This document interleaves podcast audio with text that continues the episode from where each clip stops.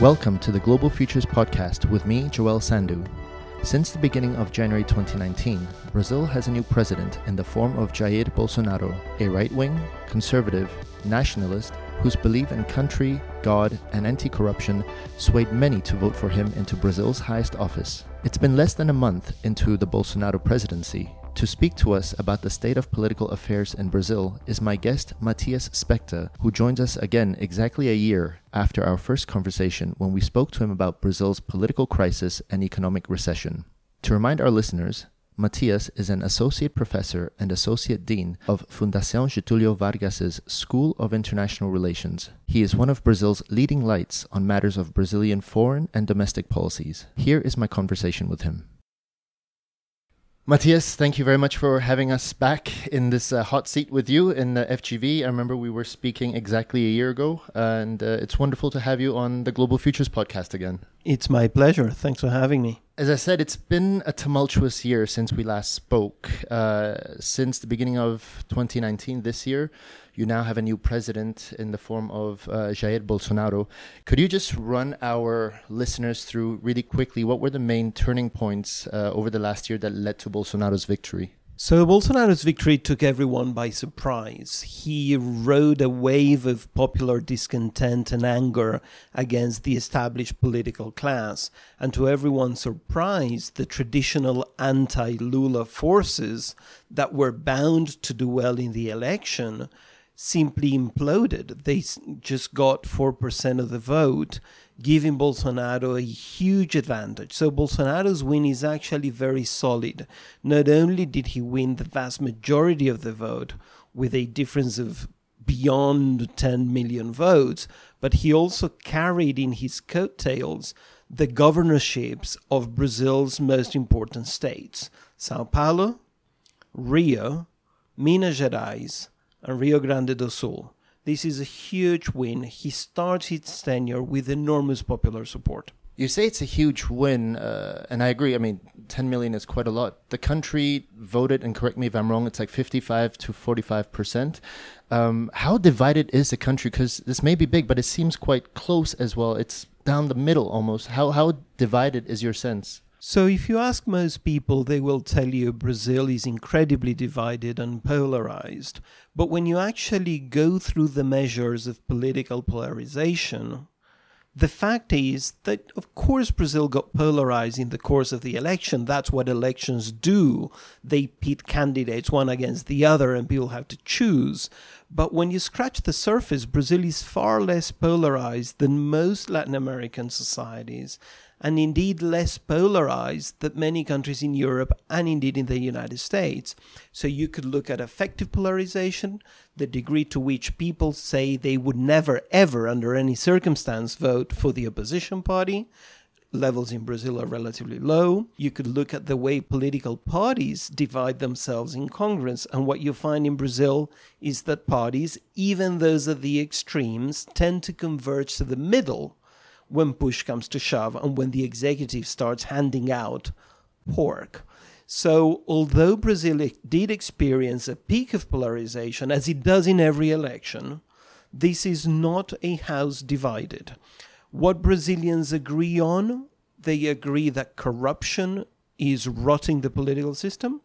They agree that security is a massive issue. We had 64,000 homicides last year and people agree that the economic situation needs to be reversed. Brazil was in a technical recession for four consecutive years. We are now out of the recession, but the economy is not growing. It's simply sort of stable. Unemployment rates are very high. So these things, these themes have united the people, irrespective of whether they're pro Lula or against Lula, pro Bolsonaro or against him. You mentioned corruption. This is also a topic we spoke about last time uh, during the podcast. One of Bolsonaro's policy priorities and campaign promises was to crack down on uh, corruption, and he kicked this off by not giving cabinet positions to conventional politicians. Instead, he looked at uh, technocrats, ideologues, and also the military. Do you think this will help his fight against corruption? I think the answer is no for two reasons. Uh, first of all, corruption in Brazil is not a problem of a rotten apple. It's not a problem that afflicts corrupt individuals. Corruption in Brazil is endemic. It's political corruption. This means that in order to run political campaigns effectively, politicians, left and right, need to engage in illicit activity to secure the funds to pay for campaigns. This is not different under Bolsonaro, although his campaign was remarkably cheap and indeed he ran on the anti corruption ticket.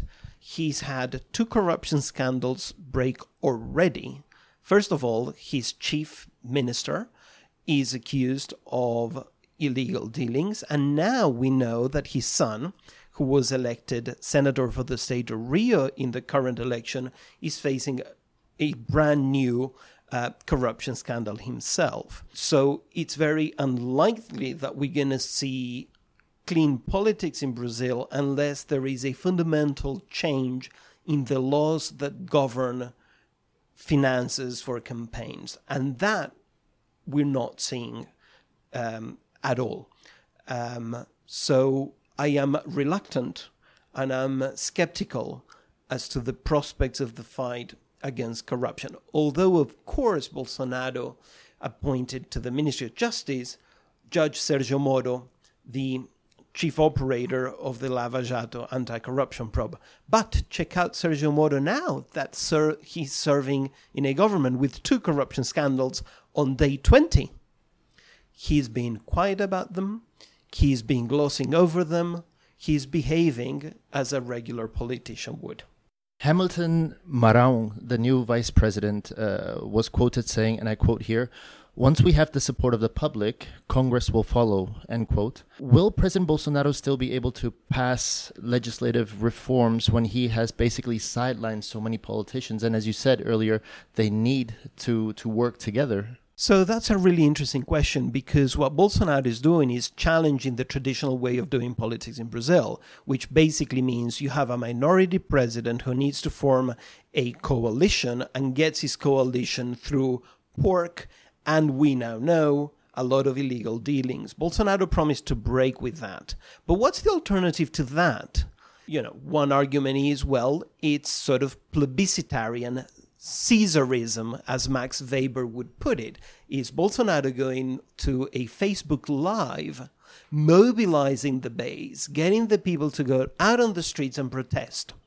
Can you get the Brazilian people to get to the streets and protest to pass a pension law reform that is deeply unpopular, it's a very unlikely proposition. And that's why, come the first week of February, when the new legislature takes office, in all likelihood, I think we are going to see Bolsonaro have little choice but to go back to the old ways, to actually start an alliance with traditional politicians. He's started already. He's been operating behind the scenes now to get a traditional politician elected as Speaker of the lower chamber. And he's given the green light for a very traditional politician who's facing several corruption accusations to run the Senate. During his campaign, Bolsonaro called former President Luiz Inácio Lula da Silva a drunkard and that he would, and I quote, uh, quote um, leave him to rot in jail along with many other politicians, including uh, Fernando Haddad, who was from the Workers' Party and was running against uh, Bolsonaro. First of all, who are Bolsonaro's supporters? And second of all, how has this seemingly hateful and, and, and cruel language resonated with them? Really interesting question. Bolsonaro's support base is really varied and wide. You have people who are wealthier, people who are poorer, you have people throughout the country, although, crucially, the core northeastern part of Brazil, which ten, which is the poorer part of Brazil, did not massively vote for Bolsonaro. That said, the support base is really quite wide. That's the first thing. Where does the language come from? It comes from two places. First of all, during the campaign, many people feared that if Fernando Haddad, Lula's candidate, were to win, he would issue a presidential pardon, letting Lula walk free. So part of Bolsonaro's argument to the effect that Lula should rot in jail are to do with positioning himself against what the PT candidate, the Workers' Party candidate, was saying at the time. But you're right to point out that the language is really brutal. Where does that come from? Well, I think Brazil in 2018 had something very similar to what we've seen in America and many places in Europe, which is the politics of anger rationality and rational calculations are not necessarily the thing commanding people to vote. People are voting with their gut and they are angry. And the Brazilian people have good reason to be angry. Not only the economy has been collapsing for five years, unemployment is very high, but also the corruption scandals are so massive, affecting parties right and left, that it's only natural that the people wanted to shake the system down. And they have. Bolsonaro has placed a lot of hope on Paulo uh, Guedes, the new economic minister. Financial markets and investors have been cautiously optimistic about Brazil's economy and about the promised liberal economic reforms um, that will hopefully spearhead growth in the country. Uh, what will be the most important economic reforms that are necessary to improve the economy? So, Brazil is in a very difficult position now because fiscal deficit is so dire that unless there's a massive cut in public spending, Bolsonaro will have little choice in the next two years but to devalue the currency very dramatically. That would bring inflation back, that would make his support base plummet. So he needs to pass reform. The mother of all reforms is pension reform. Pension, the pension system in Brazil is really one of the worst inheritances from the authoritarian period. It basically transfers money from poorer Brazilians to wealthier Brazilians. It serves not many people, but only a few privileged people. It's far more concentrated than the pension systems in most developed countries, and Brazil spends more money on that system relatively to GDP than does Japan without providing anything near the support for pensioners that Japan does. So breaking that is Bolsonaro's main challenge. The problem is the interest groups that benefit from that system are phenomenally powerful. So if Paulo Guedes were to succeed, he would have to break with traditional interest groups. Will Bolsonaro support him? We don't know, but the early signals are not very positive. One of the groups in Brazil that benefits most from the current unfair system are the military. Will Bolsonaro make the military hurt in order to signal to the market that he means reform? We don't know, but we will come February. Ernesto Araújo is appointed as Brazil's new Minister of Foreign Affairs and he's quite a controversial figure. He's outspoken about his support for U.S. President Trump um, and also for Viktor Orban in Hungary. Uh, he is seen as somewhat of an anti-globalist. Um, yet there is this promise for liberal market reforms, which requires open markets. How do you explain this seemingly contradictory message? So Bolsonaro's base is um, so varied that Bolsonaro needs to attend to different constituencies.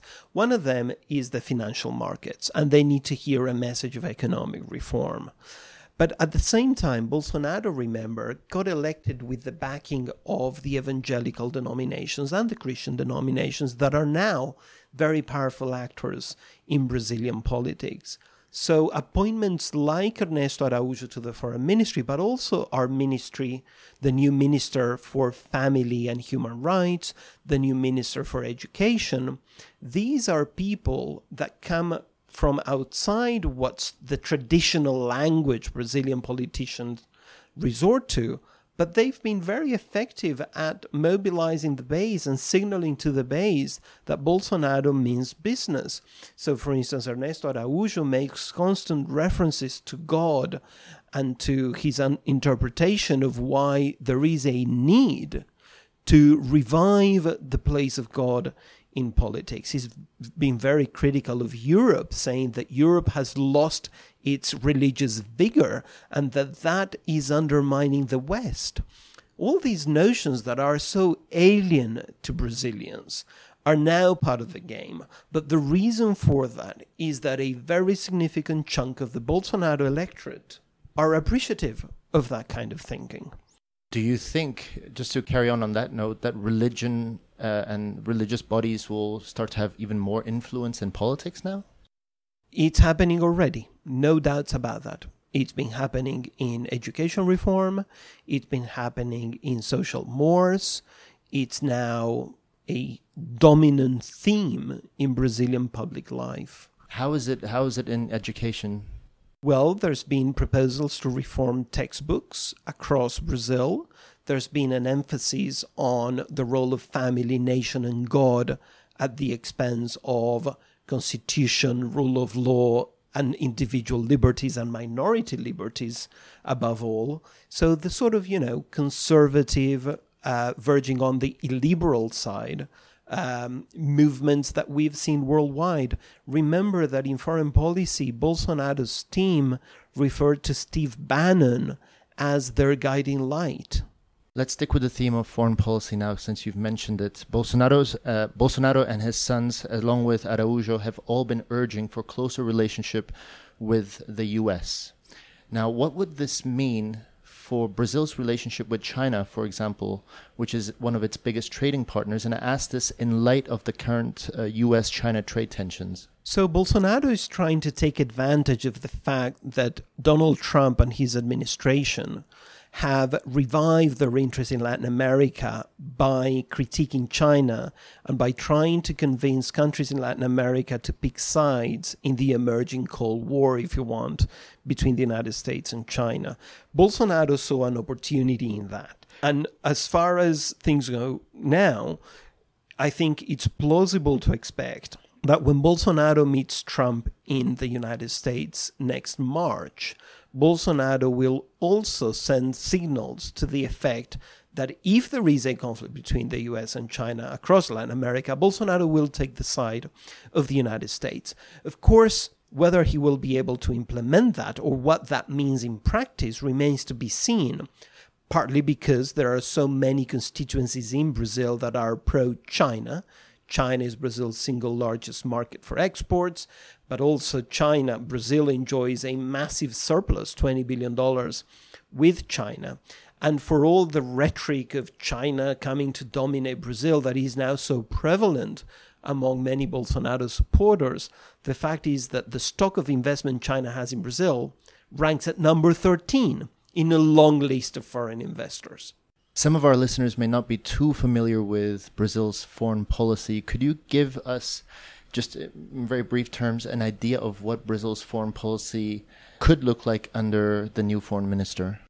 So traditionally, Brazil tried to keep the United States at a distance. Brazil organized its foreign policy around the notion that South America should be an independent, sort of autonomous from the United States uh, sub-region of the world. And in the last 20 years, Brazil spent a lot of political capital building multilateral organizations and initiatives like the BRICS, like IBSA with India and, and South Africa. Brazil tried to reform the UN Security Council alongside Japan um, and Germany and India.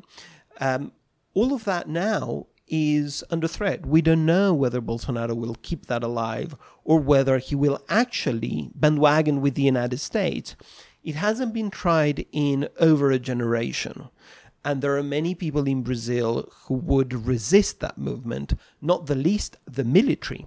One of his in one of his early TV interviews, Bolsonaro said that he would not discard the possibility of hosting a US military base in Brazil.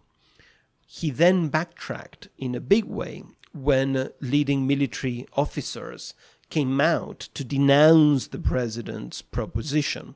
So we don't know. What we have to remember is Brazil is as democratic a system as any other. The president does not run the show on his own. He needs to manage and walk a fine line between the constituencies that support him, and these are varied and they are contradictory as well.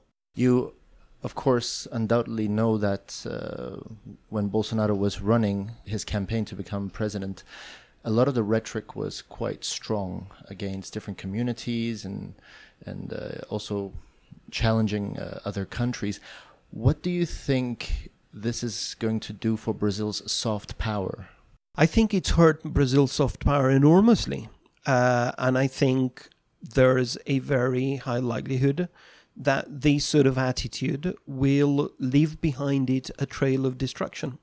I think the direction of traffic is negative. I don't see Brazil's soft power being revived anytime soon. The silver lining is, of course, that Brazil is an incredibly diverse, incredibly dynamic country. Uh, it's not possible in Brazilian society today to try and impose any kind of authoritarian, semi authoritarian, sort of handmaid's tale version in the tropics. So the Brazilian people have overcome problems in the past. And I think at the end of the day, Brazil's very distinctive culture and flavor will remain. I hope. Final question for you, and uh, I know we're coming to an end of this podcast. What are you hopeful under this presidency? I know it may be tough, but uh, what are you hopeful for uh, Brazil? My biggest hope, and the one thing I, I reckon this administration can potentially deliver, is economic reform. Brazil's economy is all geared towards reproducing inequality, transferring resources from the poorer Brazilians, which are the vast majority of the population, to wealthier Brazilians. Breaking those that addiction to bad governance, I think, is the one legacy this administration could potentially leave behind it if they get their act together. Matthias, thank you so much once again for joining us and the Global Futures podcast. As always, it's tremendous to talk to you. Thank you so much. My pleasure. Thank you very much. This episode of the Global Futures podcast was presented by me, Joel Sandu, and produced by Sonia Sugarbova from the Global Public Policy Institute. Our guest today was Matthias Spektor. For a full list of Global Governance Futures products, including scenario reports, opinion pieces, interviews, and other podcasts, visit ggfutures.net forward slash analysis.